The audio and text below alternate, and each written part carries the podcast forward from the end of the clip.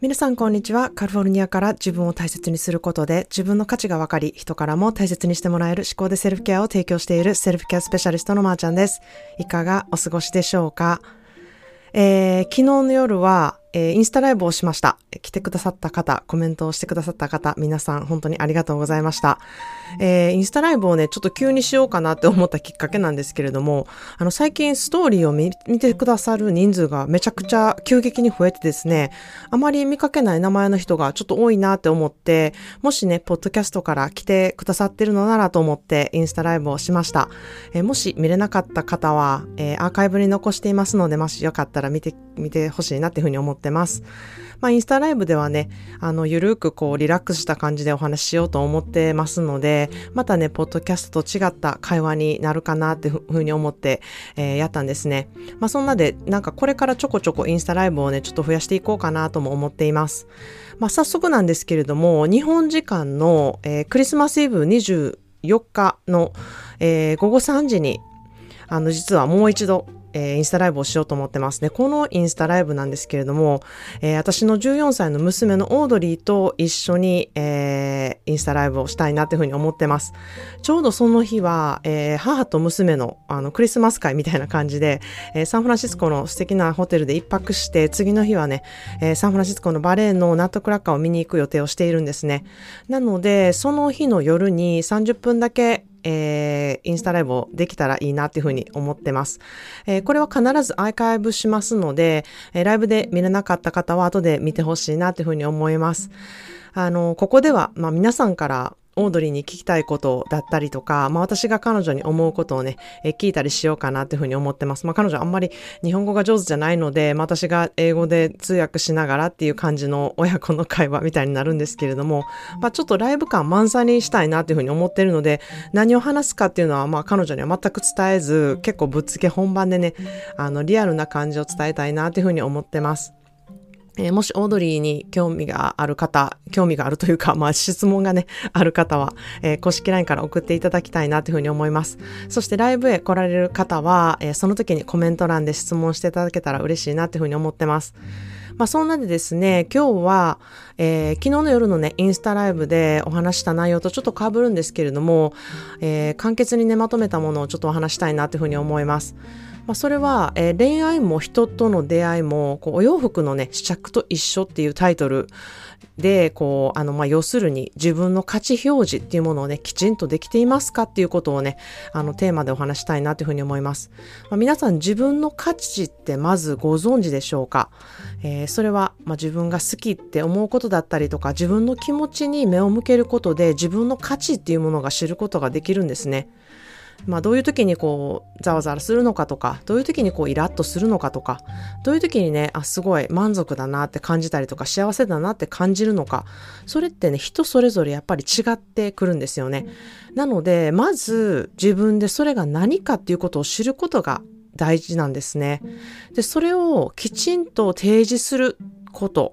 そこがすごく大事なんですね。で、この提示しようと思ったら、その自分の気持ちとか何を思ってるかっていうことを言語化して伝えるっていうことを、あの、する訓練が必要なんですね。まあ、それって結構頭で分かっていても、こうなかなか行動にできないなって思ってる方がやはり多いと思うんですよ。まあ、あの、まあ、そういう方のために、ちょっと私は、あの、お洋服の試着とか、お洋服のお買い物に例えてちょっと、あの、インスタライブでは説明したんですね。えー、人に自分の取扱い書を渡すということをしないと、相手は、あなたがどういう人かわからないので、まずね、それを渡すことをしなきゃいけない。相手に自分のことを知ってもらわなきゃいけないってことが大事かなっていうふうに思うんですね。まあそれをお洋服に例えるとですね、お洋服を見て、ああ、いいなっていうふうに思っても、それがどんな生地でどうお手入れしたらいいかわからないと、なんか買っても、これなんかどう扱ったらいいんやろってなると思うんですよね。で、そんな風に、まあ自分は100%シルクでできているので、ドライクリーニングじゃないとダメです、なり、まあ自分はね、結構タフなコットン100%なので、洗濯機でこう、ジャブジャブ毎日洗ってくれても大丈夫ですとかね。えー、自分の性格とか性質とかを表すっていうことが私はすごく大事だなっていうふうに思ってるんですね。それが相手へのリスペクトでもあり、えー、相手に自分を理解してもらえることの、えー、コミュニケーション能力の一つだなっていうふうに思っているんですね。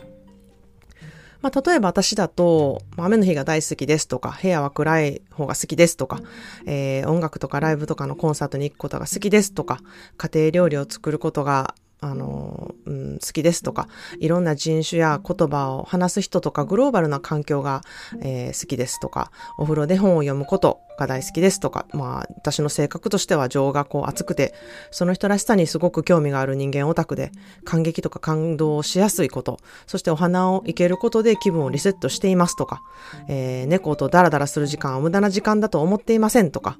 えー、自分の心とか体を大事にすること、まあ、セルフケアですね。そこを優先していますっていう、まあ、あの、今ちょっと思いつくことをこう言ったんですけど、まあ、そんな感じなんですね。まあ、これはこう、私という人間を表すっていう表示なんですけれども、これがまた恋愛対象としての表示ってなってくるとまた変わってくると思うんですよね。あの、まあ、ワイワイ騒ぐ人より物静かな人が好きですとか、知的な人が好きですとか、えー、プレゼントとかも好きですけど、時間を一緒に費やしたり、会話とか、言葉から愛情を感じますとか、まあ、うん、見かけのタイプは濃い人とか、毛深い人が好きですとか、なんかそんな感じですね。まあ、そんなんが、あの、提示っていうふうに、恋愛対象の提示っていうふうになると思うんですね。で、まあ、お仕事でのこう表示をするとなると、また変わってくると思うんですよ。接客業が得意ですとか、特に偉そうな人への営業が得意ですとか、えー、クリエイティブな部分を使って人が楽しめるスペースをデザインしたり、提供したりすることができます。その人に合ったワインをお勧めすることができます。人に寄り添うことが得意です。えー、ハイブランドやハイエンドの環境でも物落ちせずに対応できますとか、こんな風にこう自分をまず知ると、自己分析をして自分は何が好きなのか、何が得意なのか、何をこう提示したら、あの、相手に伝わりやすいかっていうことをね、えー、知ることができるなというふうに思うんですね。で、何を提示して人にどういうふうに自分を見せたいのかっていうことを、あの、まず知るっていうことが本当に大事だなっていうふうに思ってます。でそういう提示ができたらですね、次は相手の取扱書をね、見ようって思うようになるんですよね。何をポイントにして、あの、取扱書を見たらいいのかっていうことが分かってくるんですよね。それをしないで、相手のここがいいんじゃないかとか、っていうことをやっていても、自分が何かっていうのが分からないとですね、相手のどこを見てがいい、見たらいいのかっていうとこも分から、分かりにくいっていうふうに私は思っているんですね。で、なので私が恋愛はお洋服の試着と一緒って言ってる理由は、あの、人それぞれタイプっていうものがあるんですよね。こんな感じの服が欲しいとか、こんな格好をしたいとか、皆さんそれぞれありますよね。そんな感じで、あの、皆さんが思っているように、相手もそれを思っているんですよね。こんなタイプがいいとか。なので、あのー、自分の好きな人に嫌われたとか、なんかこっち向いてくれなかったっていうのは、それは皆さんのことが、あの、嫌いになったとか、そういうところではなくて、そのタイプじゃなかったっていうところにも、あの、結びつくことがあるので、一概にそこでね、傷を負ってしまうっていうのは、すごく私はもったいないことやなっていうふうに思うんですね。でそれをこうやっぱ好きな人ができると相手に合わせてその人に嫌いられるような素材にこうなっていこうとすると本来の自分じゃないのでめちゃくちゃ無理が出てくるんですよね。例えば自分はめっちゃシルク100やのにこうタフなコットンに見せようと思って頑張ってもや、これシルクやんってバレるんですよ。だったら、こう最初から、いや、私はシルクなので、こういう取り扱いをしてもらわないと困るんです。よろしくお願いしますっていう提示をね、するべきやっていうふうに思うんですね。それが相手へのリスペクトだっていうふうに思うんですよ。自分と違う人を演じてるってことは、相手を騙していることになると思ってるんですね。まあ、そしてそこでコットンがいいって思う人でも、あのまあ、自分もその相手の素材がいいなって思う人が出て出てきた時に、こう、初めてね、あのあ、こういう人と会うなっていう人ができできたっていう風になると思うんですよね。あ、こういうところで、あの、うまくいくなって、あの、思うことが出てくると思うんですね。まあ、それが、一概にうまくいくとは限らないんですけれども、もうそれは本当に会ってみないとわからないし、行動してみないとわからないと思うんですよね。相手ももしかしたらコットンがいいと思ってても、あの、いざシルクを触ってみたら、あ、シルク、あ、よかったな、みたいな感じになる場合もあるし、うん、あの、自分も本当にシルクやと思ってたのに、あの、相手がね、相手がシルクやと思ったけど、あの、うん、コットンやったって場合、案外コットンもいいなって思ったり、それは本当にわからないので、でも相手がその偽りをやっぱり、あの、うん、伝えていると、自分、この人は一体何なん、コットンなのかシルクなのかみたいな風になってくると思うんですよね。なんか話がちょっとこんがらかってきたんですけれども、あの、シルクやらコットンやら言ってるので なので、その自分の表示っていうのを言うことがすごく大事なんですよね。だけど、自分の表示の仕方っていうのはなかなか一人ではしにくいなっていうふうに私は思ってるんですね。自己分析をしていくことで、まあ、自分が何が好きなのかとか、何が得意なのかとか、何がしたいのかっていうのがやっぱりクリアになっていくんですけれども、なかなか自分で自分のことを知るってすごく難しいんですよね。自分はその中にいるので、客観的に自分に気づくっていうことはすごく難しいことだなっていうふうに私自身も思っているんですね。で、まあそこの何が、自分は何がしたいのかとか、何が得意なのかとか、何が好きなのかっていうのがクリアになってくると、まあそれを活かした働き方ができるようになったりとか、それをきちんと表示できれば自分に優しい恋愛ができるようになるっていうふうに思っています。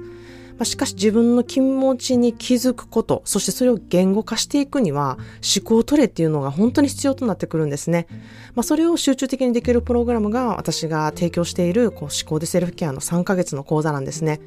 まあ、ここで今わからない自分の気持ちだったり、自分の魅力って何なのかとか、自分って何がオリンピック級なのかとか、自分をどう活かしていったのがいいのかっていうことをね、えー、まあ人間オタクの私が1対1の個人コンサルでそれを引き出して、で、グループの講座でそれを認めたり、活かしたりしながらこう体感していく、慣れていって、無意識のうちに普段の生活にその思考とか行動力をね、取り入れていくっていうことがスムーズにできるように必ずなるんですね。なのでこの3ヶ月の集中講座っていう風になっているんですね。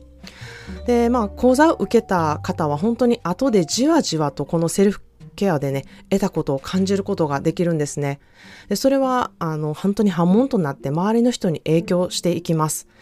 で、まあ本当にセルフケアっていうのはこの3ヶ月で終わりではないんですよね。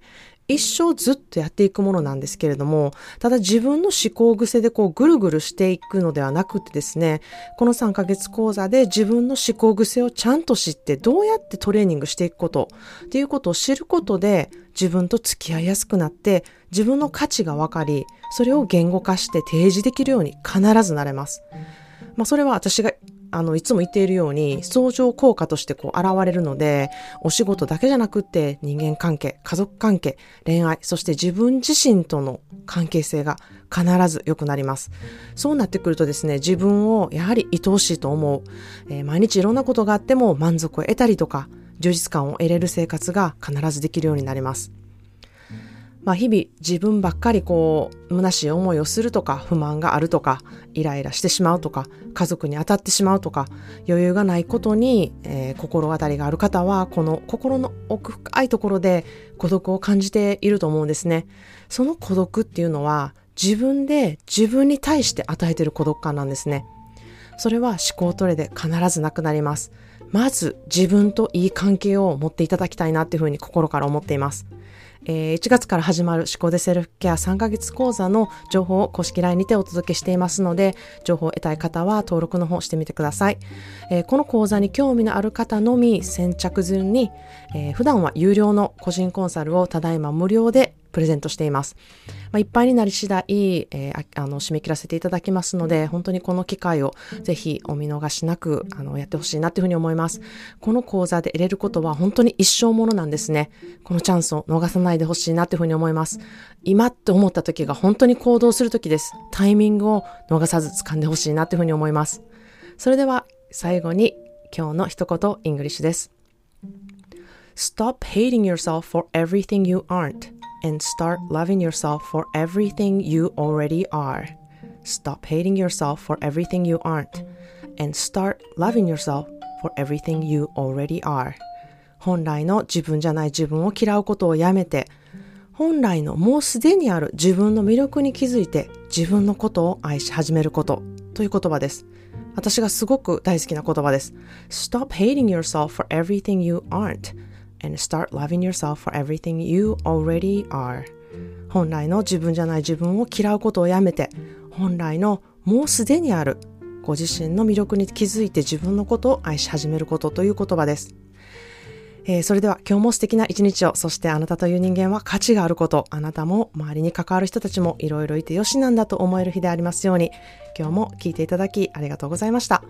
Well, thank you so much for tuning into another episode of Chicote Self Care. I hope you find this self care as important as I think. No one is you, and that is your superpower. I hope you know what your superpower is and utilize that power.